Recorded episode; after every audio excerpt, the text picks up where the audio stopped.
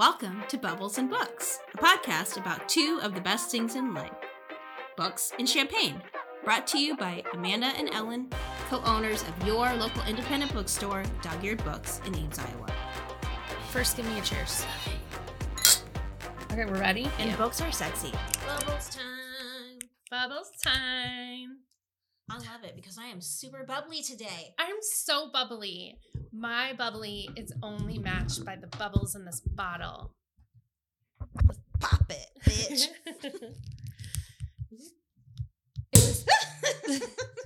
That We're was drink- a loud one. yeah, we're drinking Chandon Brut, which is always a good option. It's created in California. It's nice that we can make bubbles in the US. That is very nice. You know, that's one, that's one of the things I'm thankful for. yeah, that we can make them here. Um, you know, the French did have something to do with our country getting started. It's kind of weird to think about. Oh, that's not for you. I get the glass today. Everybody else has we to didn't do out of- the dishes, and there's only one champagne glass, and Amanda gets it, and the rest of us have to drink from mugs, which is fine because that's actually how, how I drink at home. There you go. Nice full bubbly cup. Thank you. Do you want to do it? I feel like you're more eloquent than me. Introduce the episode. Eloquent. Yeah, Eloquent. eloquent. New nickname. Ellen Quint. eloquent Ellyn. We're back from New York. No. Live from the doghouse. We're York. back from New York. Yeah. That doesn't make sense. No. Um, Ellyn, what are you reading right now? Thanks for asking, Amanda. You know, I try. I'm reading two books. Okay, tell me I'm about it. reading The Future by Naomi Yes! Alderman. It Yes! comes out next month. And I this is actually my first Naomi. foray Mhm. into Naomi, Mhm. and I am enjoying it immensely. Mhm. So, the premise of the future is that you've got the world's like top three billionaires. These are people who run, you know, like your social media platforms. Um, They're Mark Zuckerberg, Jeff Bezos, exactly. and what's his name? The guy, um, Elon? no, the um Microsoft guy. Bill Oh. Gates. Bill Gates. Okay, so it's it's like people It's like, like that. that. Okay, and they have secured their future for the end times by building these like secret, highly secret bunkers, um, and they are protected. So when the end times come, they will be safe. But they have associates who are in their orbit who want to try to save the world before the end times. And they believe that these three figureheads who are dominating all markets of the world are actually responsible for the destruction of society, of the health of the earth. Yes, they they have an inkling that that is the case. So, sort of the main associate and I would argue the protagonist of the book is Martha. And she is an assistant to one of these millionaires, has been for a long time. Basically, he's a moron and she's the one carrying the company. Yeah, she has to like keep him reined in, Yeah, that's her basically her whole job. wrangling him. and she is uh she goes to a conference and she meets a woman on a panel Zhen and Zhen is a survivalist. Like she is social media famous survivalist and they like totally have the hots for each other. Mhm. but it's complicated because martha is the daughter of a former cult former cult leader and she escaped from that. Um, and she's also like recognizing that the end of days is coming right? Like climate change out of control. Like like people are writing this like it's happening. Right. like it's gonna happen. And she's we know she's got stuff going on and we don't know exactly what it is. and so she's kind of putting Zhen off but then weird stuff starts happening to Zhen. She's been gifted something and she doesn't know where it came from. And i don't want to say more because i don't want to spoil elements of the plot. Mhm. but it is really really a fun read right.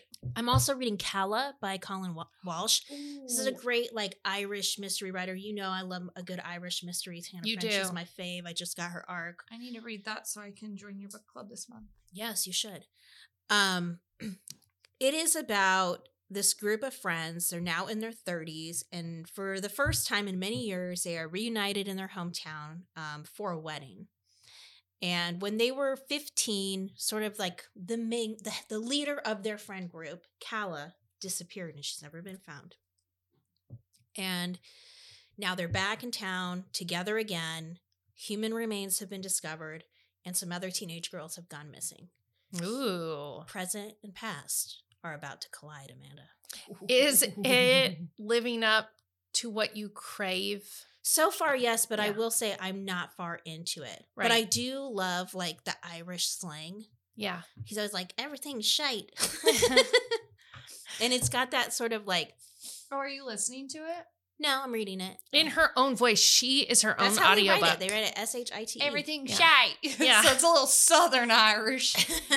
Everything shite. anyway, um, so far, yes, but I am I am at the towards the beginning of the book. What are you reading? I am reading, and this is another foray into nobody assigned me this reading. This is not for subscription.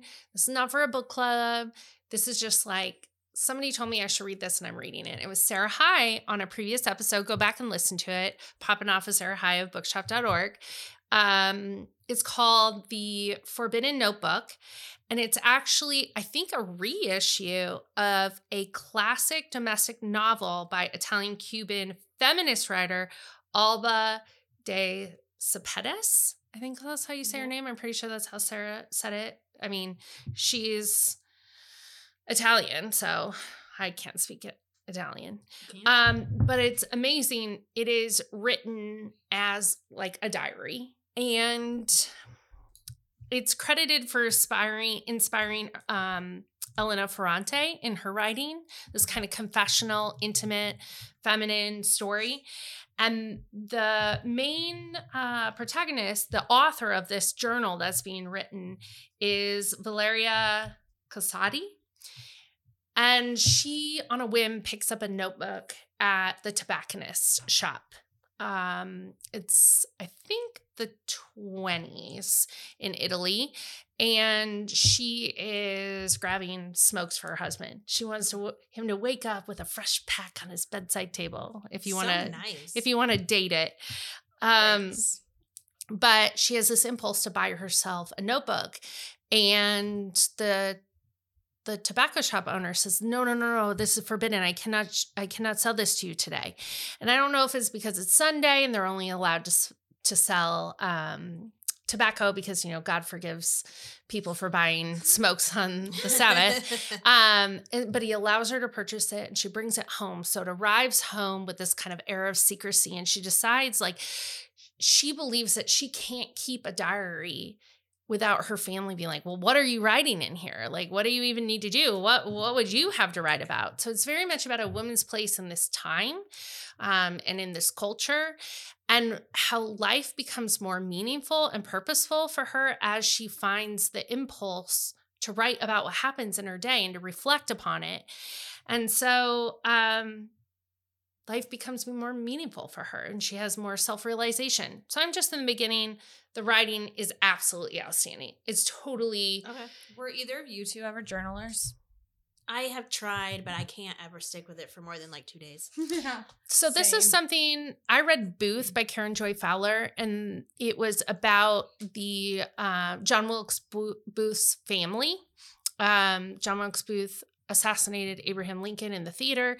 What you come to understand through reading Booth is that he was part of this very um, kind of unhinged but prolific early American acting family. And the patriarch of the family was a um, English actor, uh, classic Shakespearean performer. Um, the wife also, I think, performed. The children all got in on it. The dad was, you know, the, this Shakespearean actor was just like completely unmanageable. You know, had bad habits, drinking habits, philandering, uh, could not be corralled. But this tradition of performance in their family was very um, significant at that time in American history. Everybody knew who they were. They were very famous. They were well well regarded. So it's the story before John Wilkes Booth ruined the Booth name, and um, Karen Joy Fowler very much relied on all the journals that they kept. Yeah. This used to be something that everybody did. And in contemporary times, you know, like we have our Facebook, our little Facebook entries, and some of us participate in that and some of us don't. It feels weird to sit there and journal and think, why am I doing this? Who am I doing it for? Um, will someone read it? Will someone not read it? Like it's a very weird thing. Would you want someone to read yours like a No. hundred years from now? Because that feels like so private. there's like the most vulnerable way that you could journal would be to assume that nobody will read it. Uh, a friend of mine does journaling on a daily basis um, by the recommendation of her therapist, and she tears the pages out and destroys them afterwards. and Oh, how freeing is that? Like it's the process of just doing it for your own mind and soul. So, but yeah, like, I can't cool, handle it. But also feels wasteful because, like, wouldn't you want to reflect back ever? Because to me, like, I look at some of my childhood journals and I'm like, idiot, or like, Mhm. you're so silly. Or as an adult looking back, if I were to journal, I'd be like, wow, you were going through some shit. yeah. Yeah. I don't know. I don't know how I feel about journals, but I do think when we were in when it was a common practice, it created a historical reference. Same with like letters and stuff too. I mean, Mm-hmm. What are people going to do when they're writing And the novels of the future? Draw from our email? when you didn't have like phones and texts and things like when you would write like real letters, you know, that were oftentimes just an accounting of the things that had been going on in your life. It wasn't Mhm. like, you know, I I have all of the letters that my grandpa wrote to my grandma when he was serving in World War II. Oh. I have all the letters, and That's I the only have- record. I yeah. have the letters that my grandma wrote when she was raising my dad and his brothers to her mother, my great grandmother. And it's all just very like the stuff is like monotonous, like the date. Today I ironed, and Tom was you got in trouble at school, or you know whatever. It's just like sort of the the mundane that is, you know, record the day to day life that is recorded in those. and I think that's the point cool. of this book, The Forbidden Notebook. Like, like- once you go to record it, it becomes meaningful. So it's beautiful. Thank you, Sarah High, for the recommendation. we are high on your book, Rex. Exactly. Goodness. So we have some fun times to reflect on in today's oh, episode. Oh, episode. I don't get to talk about what I'm reading. Rachel, what the fuck are you reading? Oh yeah, you're here. She's mic'd up today. She's Yeah. mic'd up today. yeah, she's mic'd up. Rachel. What are you reading? Well, thanks for asking because I know you guys care so much. We actually do. Tell us. So Amanda cares a lot. I bet. I'm sure. so I am currently reading A Queen in Hiding, which is part of the Nine Realms series. It's book one. Uh, it's like I didn't read Game of Thrones, but I watched it, and it gives me Game of Thrones vibes, minus all like the really horrible graphicness. Cool. That's all. That's what. Thro- That's what Game of Thrones is. though. Yeah, but it's like a battle for a kingdom in which one person has a right to. And there's a whole bunch of other things Fair. with like um regions and like color of hair. Like so the queen of this region has like a sh- very sharp like Jon sharp Snow and blue hair. Daenerys Ty- Targaryen forever. Yeah. So it's like like different regions like these one like the quote unquote bad people have green hair and it's like Mm. it's all different kind of realm type of situation but she had to take her daughter into hiding because her own people um that aren't like her people because she was trying to help them but the like lords and stuff that are like oh no no don't worry queen we'll take care of that.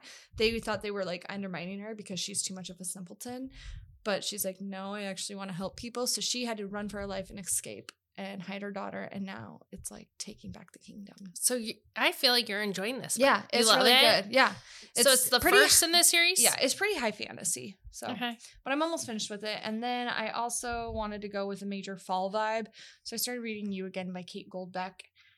And allegedly, it's a when Harry Yes. Met Sally spinoff. But you're not I've- feeling it. I've never watched that. I don't know. Oh my god! I don't know, I'll I'm- have what she's having. I'm I listening. haven't watched it either. You guys, send these people home.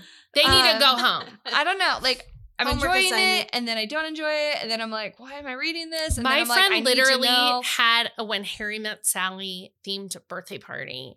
And my Who? friend Sarah from college, Sarah, a dog pack subscriber and a puppy pack subscriber, and a lover of books. I hope you listen to this episode Sarah with an H or an with an H, Sarah with an H. her. who reads Anne with an E, Anne of Green Gables. Um, she screened when Harry met Sally on an outdoor giant drive-in movie theater screen for her birthday, and it was amazing. and I sat in a inflatable flamingo and watched it, and it was job. so much joy. Oh, I'm happy for you. Oh, it was really fun.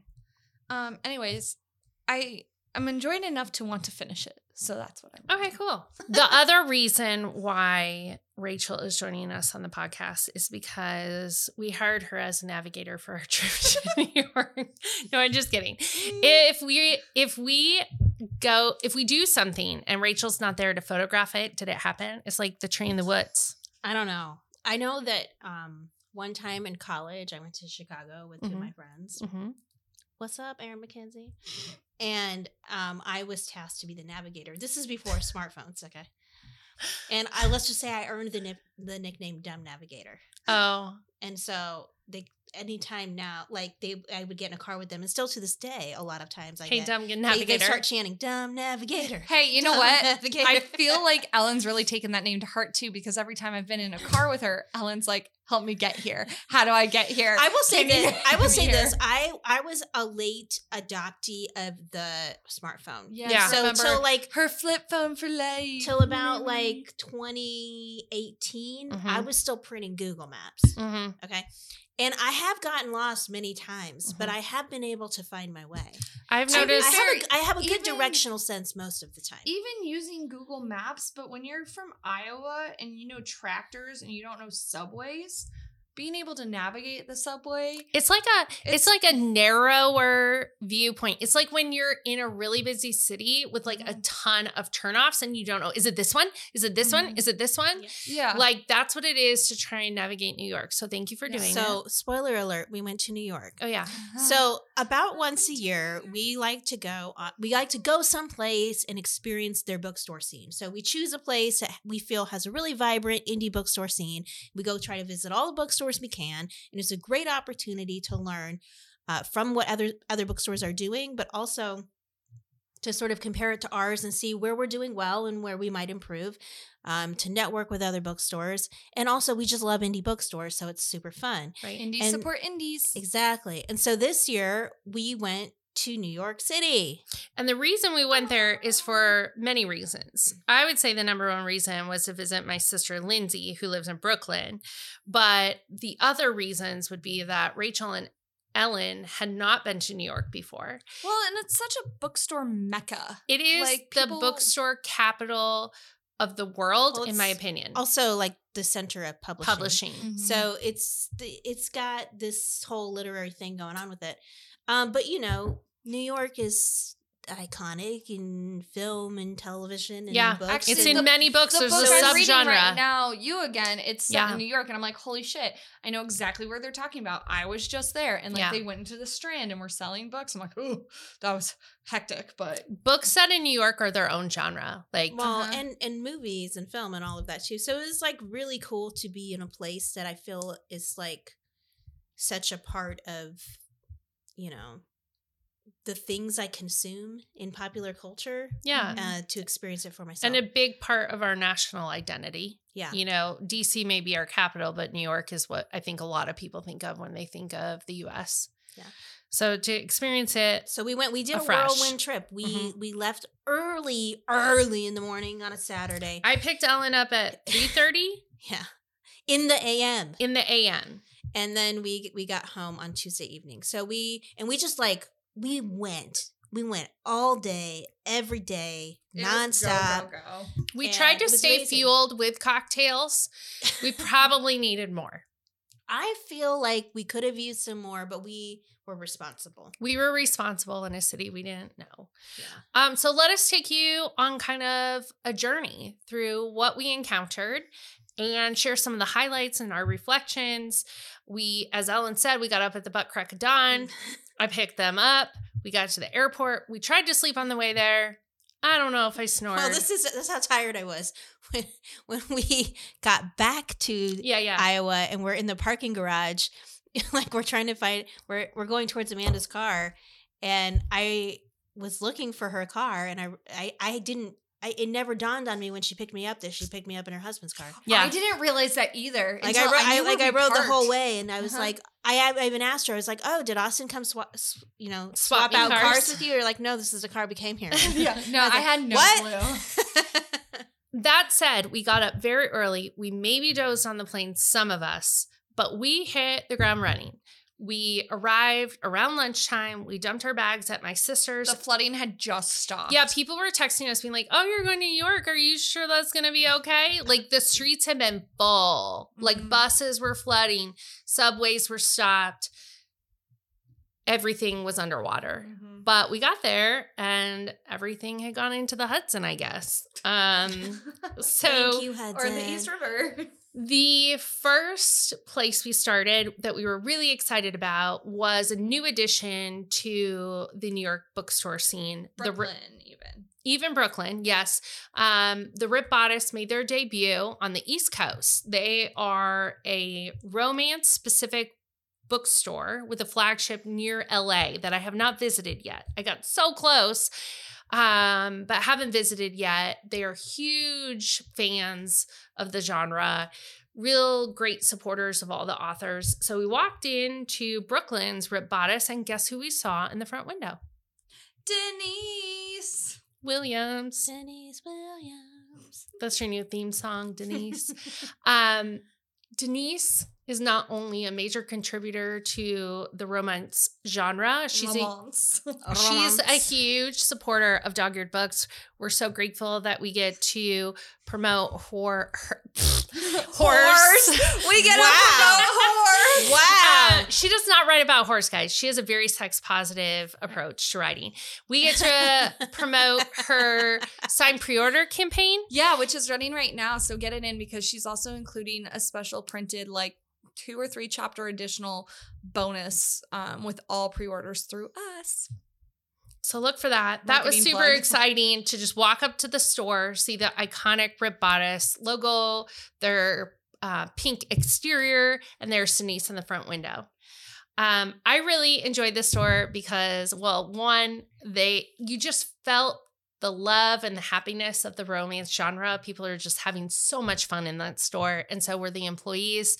Um, they're recently opened this year in Brooklyn, so there's a lot of enthusiasm. I think like two months old. Right. And everything about this store is so handcrafted, and there's so much love in the book page papered walls, the beautiful signs, The the, hand painted floor. floor. Um, and people were just so excited. That's the romance genre for you, I Mhm. think, like that love and enthusiasm. Um, There was a grumpy partner of somebody who was obviously shopping and he Yeah. was sitting in the one really cool like inside photo spot that people could do. And I was like, dude, move. Like Yeah. I'm like, move. And I'm it was the there. classic dude waiting for his And person to finish. he finish. just looked so grumpy. Like, He get out, over dude. it. It, Yeah. He's part of a grumpy sunshine. I don't know, but Oh yeah, maybe he's part of a grumpy You sunshine need to romance. follow your girl around or go stand outside. Don't ruin the only good photo spot Yeah. in the store. Yeah, I got to meet two King Charles Cavalier Spaniels Oh, yeah, in one of the book alleys in the store, and it was really fun. Yeah.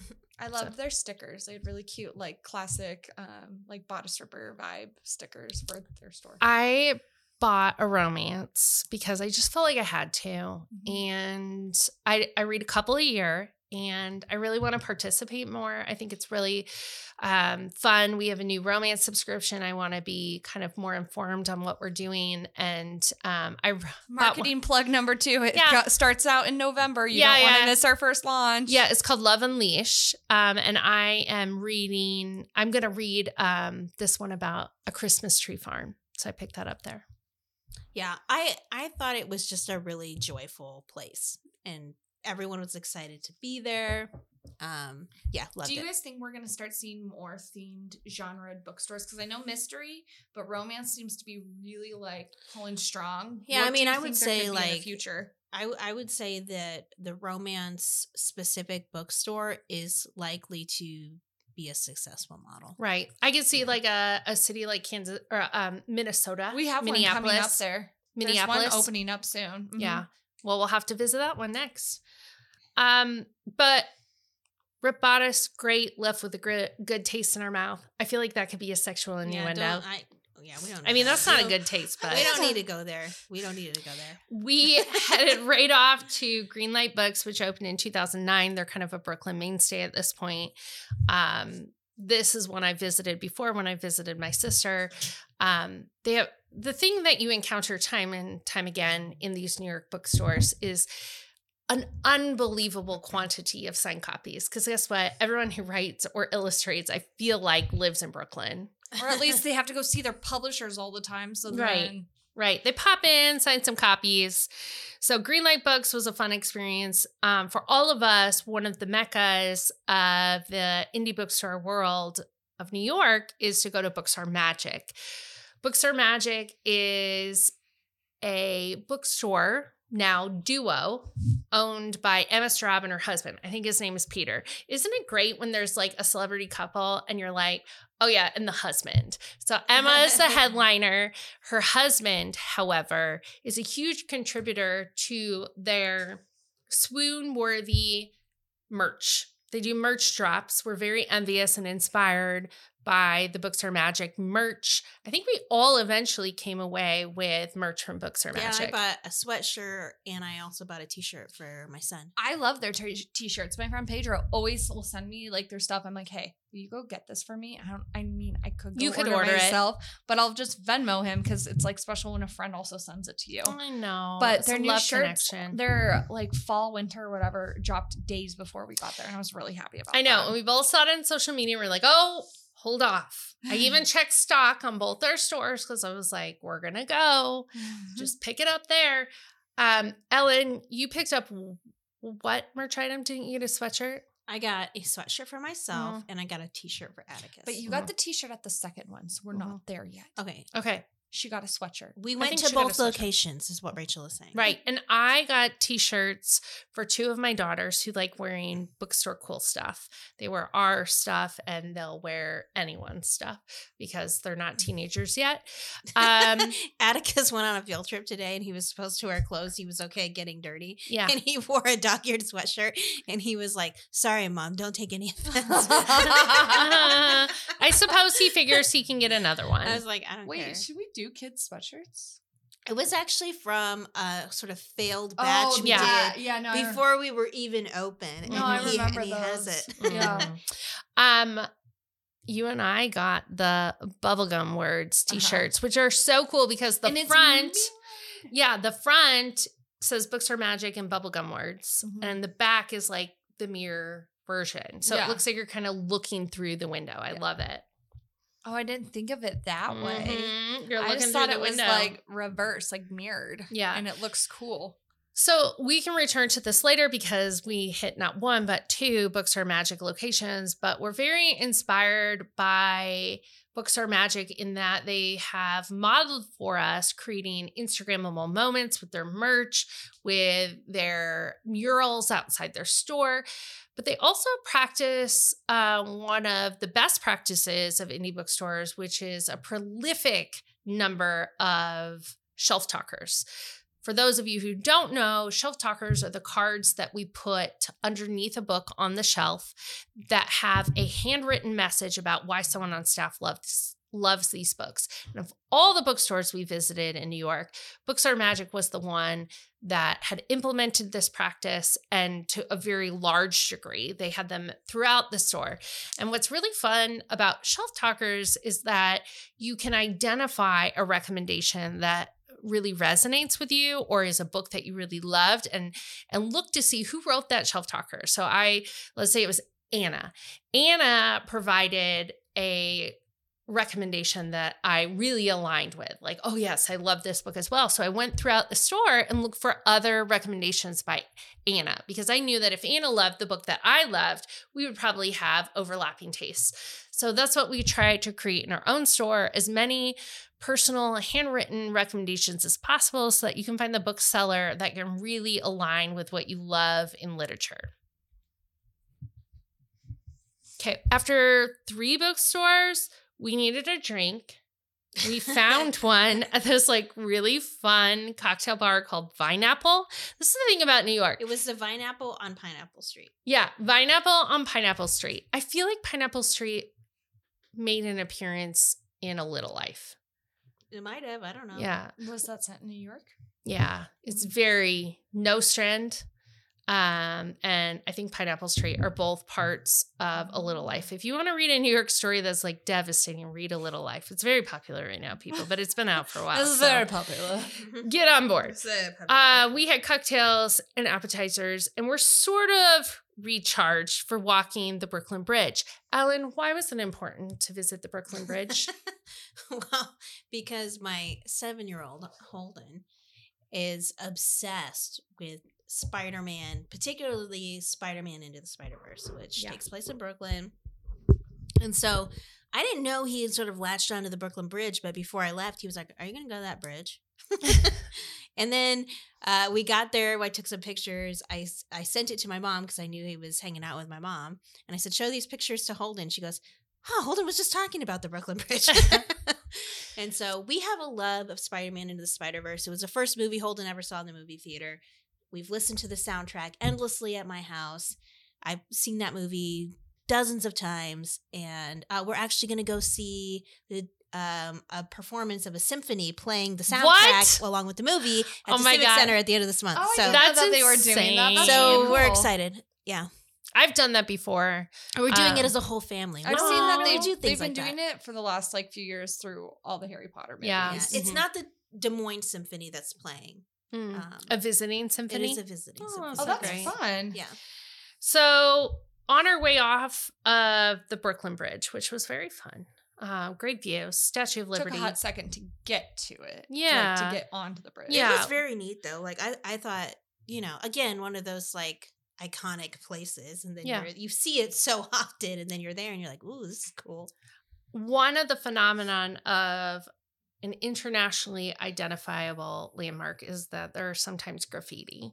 And so as we were departing the Brooklyn Bridge, as we walked down the stairwell back down onto the street, you notice that the handrail of the stairwell was coated with stickers and graffiti. And so we we slapped on a little dog-eared books representation, um, courtesy of If Rachel's supplies. She always has Are in New materials. York and find the levy and send us a selfie with you. We'll I send you a free book. us- A, a book. A I was going to say a sticker. No, we'll send you a book. If Oh. you find the levy in New York and you're not Pedro or my sister Lindsay, then we will send you a free book of your choice. Okay.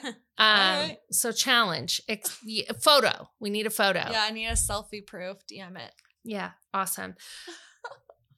We needed a little recovery time. We headed off to dinner at the Clover Club. My requirement for our New York trip, having already been there and seen many books. Because you're a foodie. Let's just like put that on the table. Yeah, foodie, but also Cocktailing. it had to be Hmm. good cocktails. So I was researching all the best cocktail bars, um, and the Clover Club came up as top of the list many, many times. So we went to the Clover Club and we started to learn a thing or two about dining and cocktailing in New York. Um, at this so loud loud And dark, dark. And tight, I couldn't see anything. right? Actually, I like all the restaurants in New York. I felt were very tight, which I get because they're in like small Yeah. spaces. But I was like, oh my god, You always felt like in the way, like your Mm-hmm. seat would be like yeah. halfway overlapping the door. Yeah. And that's fine. But it was Definitely on the the dinner the The um, last one dinner we went to. sister and Yeah. But what Uh-huh. was cool about Clover Club is that we were able to meet up with some friends, and we met up. or meet friends for the very first Yeah. time, Yeah. Rachel. So tell us about who you invited to dinner. Well, I won't get too much detail because it'll be another episode, like probably a popping off. But I met one of my longtime like Bookstagram friends, Pedro. Um, he's pretty much books on Instagram, and we have talked and like video chatted and sent each other things for the last six, seven years, six he years. went And he's to- the most delightful human being in yeah. the world. He oh yeah, he bought us sweaters. Diana, Princess Diana sweaters, the Rowing Blazers red black sheep sweater. Yeah, he went to a sample sale 260 for us. Yes. He is the most joyful, positive, lovely, Mm-hmm. Can we all just be Pedro? Like, how did he become him? Right? Like such a good human. Yeah. Mhm. So, we he you met him us for the first time It was cool to see you meet him for the first time Uh-huh. in person. And then because you had only been virtual friends Yeah, to that point. yeah. Had you Which- FaceTimed? not I, well we've like sent video chats and stuff back and forth like we've video chatted and then like we've talked like verbally Mm-hmm. but no that was the first time however like it's not as weird as it seems like It's mo- weird. a lot of my best friends i met because of bookstagram and over the internet I, I mean, this I is like- why we hired they're like my best friends in real life like i see them all the time I didn't think it was weird. I just thought it was cool to Yeah. see you. It you know be able to interact with him in person. Uh-huh. She was. It was like they had known each other forever, which they have. Mhm. yeah, it wasn't weird at all. As an old person, I was like don't kind be of strangers sur- on the internet i get right. it I no. I no. I didn't even go there. hey, you know what? We we we remember the AOL chat rooms. Okay, Yeah. Those were strangers. those were strangers. But that was really cool. The other special guest for the evening, besides my sister, would be former bookseller Jill Zamolik, who is now a working model and And actress in New York. Like Mhm. And and it was so awesome to see her. We love her. We she's exactly her. who she ever was. new york looks good on her yeah. Laura looks real good on her. Yeah. So we love and miss Jill, but we are really happy that she's living her best life. and this wasn't York. even our first like we got more of jill too later on the trip and it was really nice to get because I, I that was this shitty thing about six people at one table tiny dark cramped and loud So loud. I had no idea. Like you and Amanda and, and Jill would be all in a conversation, and then sometimes there'd be cross conversation, and I'm just like, and I'm like, I Yeah. can't. We did get to There hang out with Jill much. another day, and it was really nice. And then that night, Pedro actually came back and recorded an episode with yeah, us. so look forward. Little plug here. We'll have a popping off episode with New York bookseller Pedro Ramirez. Mm-hmm. Look forward to that. There's one other note from Clover Club. Tell them about your cocktail. Oh yeah. Yeah, what the fuck? I'm sorry. Hold on. I didn't a- like let it. Me, it's a what the fuck moment for me. it was. Did you I try didn't- it though? Yeah, you pass it oh, around. did no, try it? I don't want to try it. I what tried the it. It was Hold on. accurate. Let your me description. pull it up so I can perfectly read it. The Clover Club. Okay, I can't find it, but it was an Parmesan infused cocktail, and See, okay, thank you, listeners. Did you hear that? Parmesan infused cocktail. Is that all you need to know? No, That's all I it was so know. delightful because imagine that, and I I don't think it was um um uh, blah, blah, blah, blah, blah, port. Might have- It might have been a sherry also blended in there, so there was some sort of liquor and then like a sherry vibe, but it felt like eating off of a cheese board and having a bit of port to finish, and it I was feel like so that's really accurate. it was so delicious. I don't think I could have done multiple of them, but it was like it would have been a perfect like um what is not a capstone? What's a like a nightcap? It would have been Mhm. a perfect nightcap. But I had something a couple others after that. But it was so weird and good because you got all of these flavors all at once. So here's to a cheese infused cocktail. I need more of them. My sister please. Allison would really like it. She, likes the did. savory Oh wait, no, it was Lindsay with us. Blah blah. Blah. it's hard. It's hard. Yeah. All right, day two. We're Mhm. like dragging ourselves out of bed, heading off to McNally Jackson Seaport. This is one of their five locations. I've always enjoyed McNally McNally Jackson Seaport because it's so beautiful. It was stunning. It's just so well maintained. Um, it's I just think peaceful. that was my favorite one to visit. right. Like it's that just so epitome of New York bookstore. Yeah, you didn't feel that it was stuffy. It felt very like airy and peaceful. One of the things I really envy that they have is a cafe bar just off to the side of their front desk. It's perfect.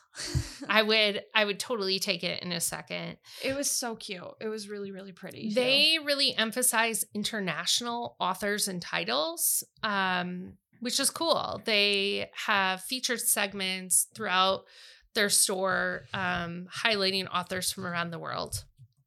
From there, we walk through Chinatown. Okay, Rachel, challenge. I'll try and send you the link. I just received a TikTok share from my sister of a street in Chinatown in which there was like this live eel looking creature swimming along the road. eel. I think it was I'm- an I'm eel. pretty sure it was and eel. then a fishmonger steps out into the road, scoops it up, in his like fishmonger jacket and puts it back into the styrofoam container Well, from like, which he was selling People it. walking on the street had to point it out to him, and I'm thinking, like, the water was not that flood. How the hell did it get out of the? I I'm very confused and very concerned. Right. But then I think we mo- walked by that exact fishmonger. I'm pretty sure we did. We saw the exact else. styrofoam container. Yeah. That was really fun. We were en route to Sweet Pickle, a used bookstore that our bookseller Tomby Rostrogi had visited previously, Mhm. was on our radar. Um, what's fun about that place is they literally sell pickles that they have. They have made specifically for the store, and if you donate a book, you'll get a free jar of pickles. I didn't know that. We I didn't, have didn't any bring- books to donate. No, I didn't bring any. I was like, I was like, I'm okay. I'm good. I'll buy it. But I bought a sweatshirt and some stickers and yes. a VHS tape of Kids in Motion. Okay, guys, if you also dance to Kids in Motion, you need to let Rachel know so that she's not alone. It was like kids aerobics. I had like a vague memory of this. Maybe my little sister Lindsay did. She's closer to your age. well, no, Kids in Motion was from the 80s, but so it was Oh, probably yeah. 10 years old at that. Like by the Hmm, time I was Interesting. yeah. You bought a VHS tape at Yeah. Sweet Pickle Bookstore. because when I was in high school or middle school babysitting some kids, I brought it over oh my god, did as they like love a it? babysitting activity. They kept it. They stole it and kept it. So I never got my now VHS it's back. restored. Yeah. So I needed to bring it back. What I enjoyed about this bookstore, and if you want to put it in the show notes Oh, with a photo image, is their sign that encouraged people to sign from the Amazon store with their very specific location address Uh-huh. instead of stealing from this used bookstore. Yep. So I thought that was great. Like if you want to steal books, go here. Um, one of the happy accidents of our little walking tour of this area was walking by Big Bud Press. You saw it. I Mhm. didn't. I'm oblivious, expert navigator. Why do we care about I had Big no Bud idea that it was even on our walk. I just looked over. I was like, oh my God, because we had just talked about it. right. Big Bud has the best jumpsuits. Casey McQuiston, the author of like One Last Stop and Red, White, and Royal Blue, she gets a special jumpsuit from this place and then gets it gorgeously embroidered for the theme of her book. And I've been jealous of it. I've wanted to get the store and you've shown it to me and embroidered for like two years now. Yeah, you're I'm my obsessed. fashion influencer. I, if everyone would commit to wearing one of their jumpsuits, I would buy everyone on staff a jumpsuit. I, Okay, Emily's committed. Emily- Ellyn, would you wear one? I'd wear one. Okay, we But just got to pick a color. Am I, going to spend that Well- kind of money on jumpsuit? I don't know. Oh, Amanda's yeah. spending it. Okay, Yeah. if Amanda's Well, spending it, spending What. I We just- spend is also a cost to Ellyn, so I mean, she's got to Ellyn- rein me in. But I. I would, I would feel like we could get a. Oh, if you were suggesting But I Yeah, want it but I that embroidered we by spend the bookstore people. money on jumpsuits for everyone, the answer is no. Oh, I want it. She's the voice of reason. Sorry, the answer is no. No, but I want it embroidered by the people that Yeah. embroider Casey's because Okay. it's so Let's good. continue to investigate. I You know feel like the linchpin is whether Chad would wear one. It is unisex. The answer is to that is no.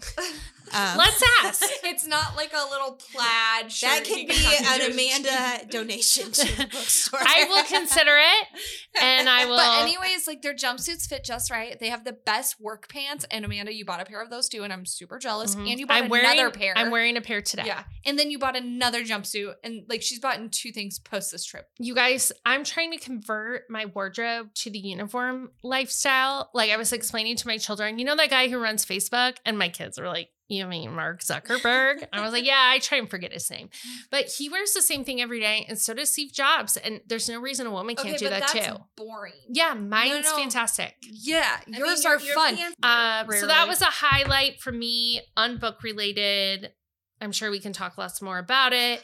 we popped in to Market Line, which is kind of the central location for food vendors, drink vendors, and also the pop up location for Yu and Me books, which is normally in the Chinatown area. It's an Mhm. Asian woman owned bookstore. And the market line is kind of like right on the outskirts, I think, of what would be considered part of Chinatown. Right. Because it was a lot of Asian owned businesses in the market line. This is a recently opened bookstore in the Chinatown area, but unfortunately, they suffered a building fire. Mm-hmm. It wasn't in the bookstore, but it was above it, and she is a long way out from being back in her permanent It ruined location. so much of her inventory and they Mhm. just like it was kind of like a total complete loss. The pop up is fantastic, though. You can Mhm. see the influence of her Asian identity in the curation, and it was just a lovely little book experience. was And there were a lot of people there. Good amount of space Mhm. too. Like it was a lot of space for them, and so I was really happy to see that.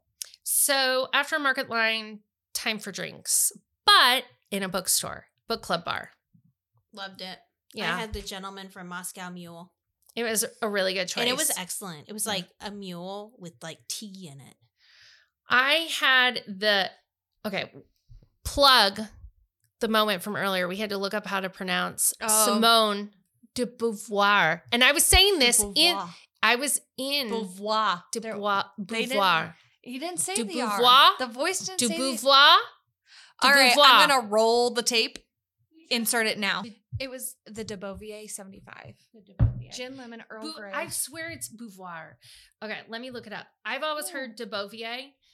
De Beauvoir. Simone. Simone, right? French philosopher and writer. How I to pronounce bubbles in this. how to yeah, it bubbled up. Pronounce. Pro- That's good. That's good. Pronounce. Thank you. Mhm. Or as the Kiwis say, ta. Here we go. Ignore this.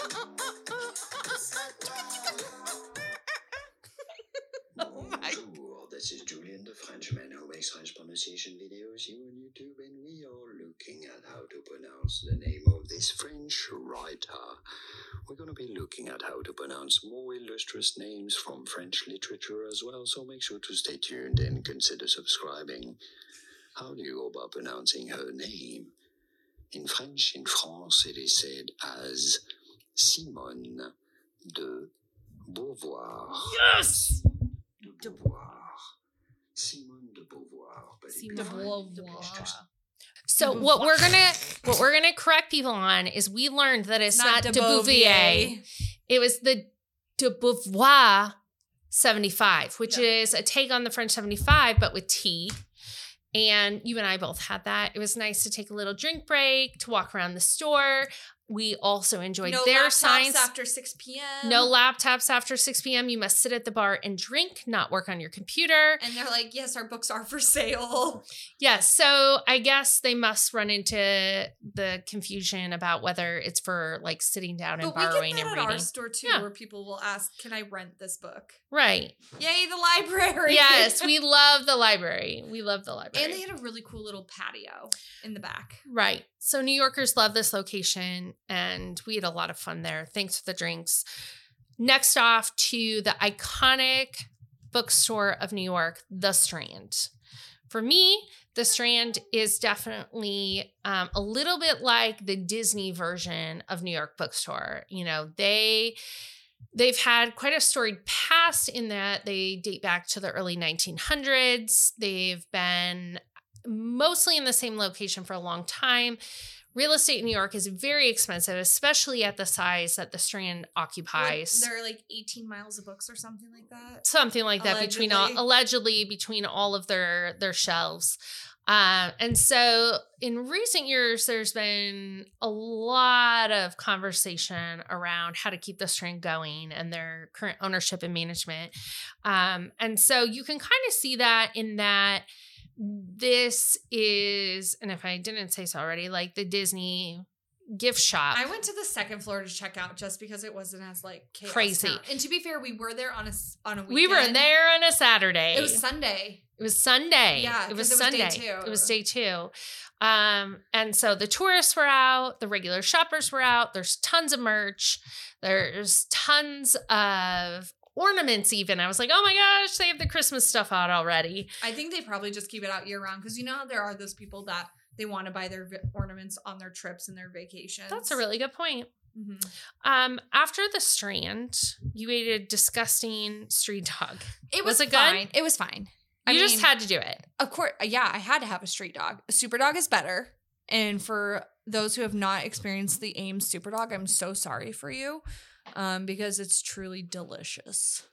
And I want one now. I was excited to tap onto the end of our day Books of Wonder, a children's only bookstore that has been around for a long time in New York and was actually the inspiration for You've Got Mail's Little Shop Around the Corner. It was so beautiful. Right. It was beautiful. I liked that shop. They have original artwork from many of the great working illustrators and authors um, in children's picture books on their walls for sale. And many of the prints were retailing for like $2,500, $3,000. So that was kind of fun to peek at. And just to see what books that they were featuring, had signed copies of. I got a copy of Hot Dog by Doug Salati, the Newbery Award winner. Um, or, I mean, the Caldecott Award winner. Um, shipped to me from their store, made out to Dog Eared Books because Doug, of course, is from New York. It's very Wow. much a New York dog book. So that was fun. Thanks for accompanying me on that. And dinner, Amy Zamolik, whose daughter now lives in New York, Jill, who we encountered um, in New York, um, she insisted that we had to go to Nobu, which is kind of like the celebrity hotspot, Japanese Peruvian combo.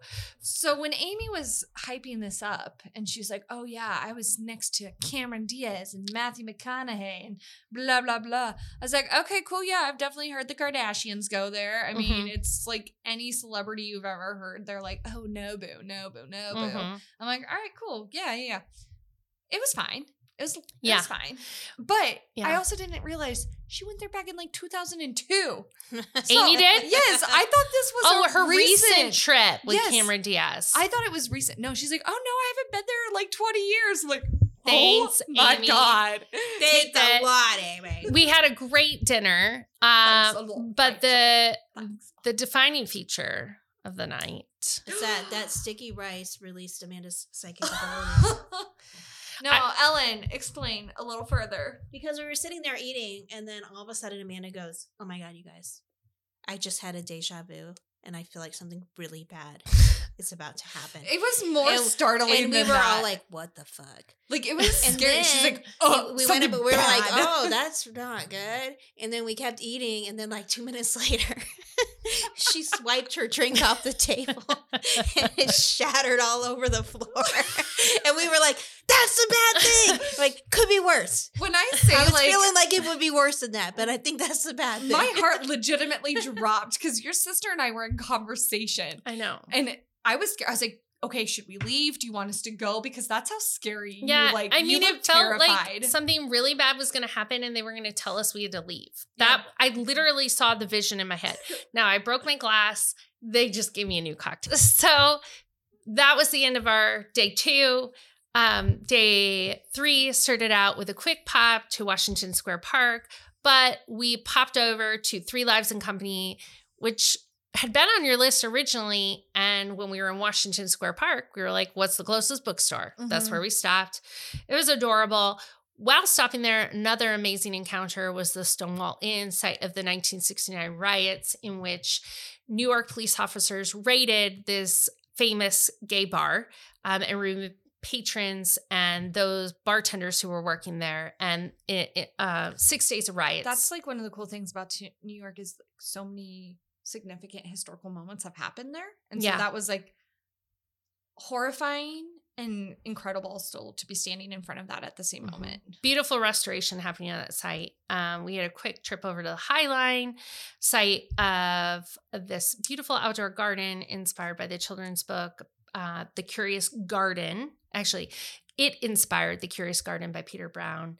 Um, and then we met back up with Jill for some time in Central oh, Park, Oh yeah, Museum of Natural History. once again navigated on the train by moi. yeah, yes, Rachel really needs to be validated because she I do. only messed up one Subway time. We'll get to twice. it. Subway navigating skills. And we were very happy and to not follow just her direction. sandwich making. it was really nice to turn off our brains and just let Rachel lead the way. She had our itinerary. Um, and yes, it was. we made sure to stop by the Met so you could get your Gossip Girl moment. Which wasn't purposeful. It just No. happened to be on our path, but I No. did get my steps moment. Um, we stopped at another bookstore called the Corner Bookstore, Mm-hmm. which felt very New York bookstore to me. It was nice and pretty, but it was also quiet. Um, and so that was a fun experience. I like seeing Kevin Wilson's Now is Not the Time to Panic. And It was very quiet. Other there. books like, there, I was yeah. trying to talk to Ellyn, but I felt like I had to whisper. yeah. So that's an interesting experience. Happenstance, we were right by one of the places I most wanted to visit that I had read about in a book, as we do, Bemelman's Bar, a bar within the very bougie Carlyle Hotel with murals that had been painted by Ludwig Bemelmans, the creator of Madeline. It was so special. Every single wall was coated in his il- illustrations. The only downside for us is that we were sweaty, underdressed. Well, I and think we thought we would go in and be like kind of right at the front. Yeah, and we like I had no walked in and we had to like walk through a, a dining room. Yeah, and we were like, we weren't just like not dressed for. A, this is a five star hotel. We Yeah. were not dressed for it. We were also super sweaty and Mhm. like gross because we'd been walking around all day. But you know But what? oh my god, the cocktails were so good and Yeah. the the walls were amazing. Yeah, the walls were amazing. And I, there was something really special for me as someone who loves picture books Mhm. and the greats of the picture book world to be where Ludwig Bemelmans had painted the walls. just so special to me as like Mhm. growing up, and it holds such a big part of like my reading childhood. And that was really like holy, like that was a like whoa moment. Right. After Bemelman's, we stopped at Word, which is one of the Brooklyn bookstores that I have never gotten to visit. And I'm so glad we did because we met some really friendly booksellers, one of whom had attended Iowa State. That's the Iowa connection. It's always there. Everybody's found connected. it. We found it. I really like this bookstore. Yeah. You know, it's a small bookstore. Um, but their curation was excellent. It's like a cool little location. Um, and staff was really friendly. It was the neighborhood bookstore that you have loyalty to and love for. It was very comfortable and we enjoyed it. Their basement event space is goals because they have like a little lifted stage with a gorgeous backdrop. And I'm like, mm, want that? I want the Mhm. bad. I know it's so good. Um, okay, this is where our navigator failed us. We were supposed to meet my sister at her favorite little neighborhood restaurant called Hearts, H A R T apostrophe S. This is actually a Google Maps thing, and even the per- place we ended up was very confused. So we hopped out of the Uber at Hearts, H A R T S, but we were at Hearts Bar. And they were gearing up for like what a Shakespearean night or something performance night. some big, big thing. They were excited about it. And we walked in and we were like, we don't think we're at the right place. We weren't. I failed. I got. I you know I acknowledge. But the bartender like tried to convince us to stay. And I'm like, actually, They're we're like- supposed to be meeting my sister and she's a totally different part of Brooklyn right now. And they go, no, there's nothing else called hearts. And we're like, yeah, Yes, there is. Look, there is. And my bad, I did an apostrophe. And Yeah. So we went to Hearts, a lovely which was dining literally spot. down the street from your sister's house, which makes much more sense than where I took us. And that was just the launching pad for our wild night. What did we Yeah, do our- with our that was my favorite night. So after that, we stopped at your sister's neighborhood liquor store called Liquid Assets. Mm-hmm. We bought ourselves a couple bottles of bubbles. Mm-hmm. And then we got on the fucking Staten Island ferry, which is free. Mm-hmm. That And was the through craziest through part. the advice of your like brother-in-law we Mm-hmm. th- he was like okay go down to the bottom deck like where they let the cars and shit drive on and they'll let you just like sit on the floor there Mhm. no one else will be down there so we went to the back of the ferry bottom level we asked the guys like can we, can we sit here so we like they you know it's a rope along the back and we just sat on the floor and we drank a bottle of champagne and we saw this whole city lit up at night. We went right by the Statue of Liberty and then we got to Staten Island, got off the ferry station, got on the ferry again, got to the front, and then we saw the whole thing again on the way back and drank another bottle of champagne. And it was like a free uh, and really fun way to see the city lit up at night. It was a booze cruise. It It was, was incredible. It was a, it was uh, one of the coolest things we did. Seeing Yeah. the Statue of Liberty as we rode across to Staten Island was Mhm. really beautiful to see her lit up like that. I've video chatted with my mom, sister, and nephew when we were on there at a certain point, and like it was so loud because you're on the bow of the boat. But I was like, Eli, look at this, and he's like, like just seeing it through a video to being able to share it like that. That was pretty fun and mm. special, and it's just gorgeous seeing it all at night. So we were all pretty feeling it. We were feeling it. We it was great. It was Yeah. great. Now we didn't want it to end. We hopped off the boat. We were like, where can we get a drink? We don't want to go home yet. And it was a total bubbles and books moment because a long time ago, One of our earliest episodes. I was talking about a cocktail book I was so excited about. And it was Paddy Drinks, I think, by the Dead Rabbit Cocktail Bar in New York. I didn't know anything about the Dead Rabbit, but guess what? It's fucking awesome. The episode is literally titled Dead Rabbit, We're Coming for You. We Yeah, did. and we went to the Dead Rabbit. and it delivered. well, It Amanda did. almost didn't get in. I didn't have my ID with me, but I have a photo on my phone. I will say that was the first time any IDing happened this entire Right. trip. there was a classic Irish bar door bouncer at the door, and I was like, oh shit, we're at Cocktail Mecca and we can't go in. Or I can't. I would just have to sit out there side by myself. But after much hassling and the photo evidence on my phone of my ID, he let us in. We had the best night, sawdust covered floor, but high end cocktail menu, amazing food. What was the egg you got? It was a Scotch egg, which your sister had never had before. I was like, oh my gosh. I don't think anyone eggs. had had a Scotch egg except for you. Scotch eggs are the best. Okay, you need to go to Mucky Duck and get a Scotch egg because theirs are really good. Too. Local recommendation. We had great cocktails. Now I want one. We had an amazing server named Echo who was so indulgent of our silliness. She even brought us like we had paid and everything, and she's like, "No, you guys can't leave a classic Irish bar without having An Irish um, coffee. Yeah, and it was. I'm not a coffee person, but this was delicious, and I could have downed like a shit ton of them. But it did hype me up for the rest of the night, and I was laying in bed next to Amanda. I'm like, It was really cute. Um, our final day ended with dog heaven for me. I got to do off leash hours at my sister's neighborhood park, and it was just glorious dogs romping through the park's green space. It was hilarious. Um, her dog, you throw the ball for the dog, the dog goes and gets the ball, but then leaves the ball there. So then my sister has to walk up, pick up the ball, throw the ball again. It's like just a chase game, but she doesn't retrieve, and she's a golden retriever. So that was fun for me. Um, we made the effort to squeeze in one more visit to Books Are Magic, their original location in Brooklyn. Um, they kind of are like the cool kids in the indie bookstore world. And so it was important to see that. And we connected with a bookseller named Julia, who we'd met at an industry conference earlier that year. And it was like just a fun, fun moment of finding colleagues and like minded individuals in the bookstore world. well, overall, it was a wonderful trip. yeah. And it was fun doing it with both of you. Yeah. it was really cool to kind of observe even how like bookstores in New York present themselves via social media because that's where my focus is on. Mm-hmm. So it's kind of neat to see how they are translating who they are in person via a screen. Yeah. Love it. Yep. All right. What's coming out this week, Amanda? All right. All you fans of John Grisham, if you wanted to know what happened to Mitch and Abby McDeere in The Firm, the novel that made John Grisham his name, you get to find out this week in The Exchange. So it's 15 the years exchange colon. Yeah. After the firm. after The Firm.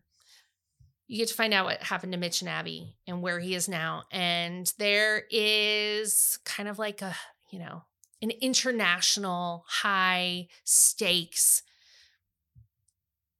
event. Takes you to Rome. So find out what happens. We also have prequel, an American fight against fascism by Rachel Maddow. How timely, Rachel. Um, so she in this great. yeah, they're D's. So Rachel uh charts the right charts the rise of this uh, authoritarianism in the United States. Yeah, and it's kind of origins around World War II. So it'll be Yep. interesting to see what she has to say on this topic. Um, in fiction, we have The House of Doors. I feel like that's Mhm. like a puzzle by Tan Twan Eng. It's a historical fiction novel set in Malaysia in which a married couple invites a famous author friend and his male secretary to visit them. The author is trying to write his next novel but doesn't really know where to get started. The married couple discovers maybe this author has more going on with this private secretary than we assumed. And the they- author, They have secrets of their own. yeah, yeah, it's really interesting. So and also this book is based on a true story. Yeah, it's very cool. I'm excited for The Dictionary People by Sarah Ogilvie. It's about the origin of the Oxford English Dictionary. And so this is where she's got me uh, sold. Here are the people who helped build it three murderers, a collector of pornography, the What, daughter what? of Karl Marx, a president of Yale, a radical suffragette, a vicar who was later found dead in the cupboard of his chapel, an inventor of the first American subway, a female anti slavery activist in Philadelphia, and many, many others. Wordy people can geek out on this one. Um, then there are two notable books coming out in children's picture books. I love Mr. Fiorello's Head by I Cecilia one Ruiz. It is about acceptance of aging. So Mr. Fiorella loves his hair, but Or, as like, time passes, or yourself Yeah, or how yeah. you look. yeah, he keeps losing one strand at a time. And he doesn't know how he feels about it. But when he gets to, and you know what? It's okay. We're not our hair. It is a cute, quirky European influenced uh picture book. You got to check it out. And then I think it's okay to say this is the um, picture book pick for the puppy pack this month. Giraffe is Too Tall for this book by DK Ryland. I love this book because it's about a pack of animals and they're trying to figure out how to fit on a single picture book page together because hippo's wide and giraffe is tall and they're not sure whether you need to zoom out or zoom in or turn the page. They figure it out in the end. They're committed to the teamwork to include everyone. We have signed book plates this month. So if you haven't checked out the puppy pack, check it out now. All right, what's popping at the store? Tuesday, October 17th from 5:30 to 6:30, our Thrills and Chills book club will be discussing The Last Thing He Told Me by Laura Dave, an amazing suspense thriller. I read it and enjoyed it. I think they'll love it. And then you can see me Wednesday, October 18th at 10 a.m. I'll be doing Storytime with Lovey, picking from probably the best uh, Halloween reads for the year. Thursday, you could come hang out with me at 10 o'clock. Uh, Dog Eared Books Official Book Club. We'll be discussing Kala by Colin Walsh, which I talked about earlier on this episode. Sunday, October 22nd, 2 to 3, it's Russian Lit. We'll be reading and discussing Metro 2033 by Dmitry Glukhovsky. And then on Monday, the 23rd, from 5 to 6, Women from Other Worlds Book Club is reading and discussing Camp Zero by Michelle Min Sterling. And with that, keep the champagne, Champagne flowing and the books going. Going. Word. Remember, uh, subscribe, like, follow, because you want to find out what's happening in Dog Eared Books every single week. Yep. And if you don't live in Ames, you can always follow us on social or hit our website to order books. Follow us at, at Dog Eared Books Ames or at Dog Eared Books on TikTok. All right, listeners, keep the champagne flowing. And the books going. This is so great. It's so great.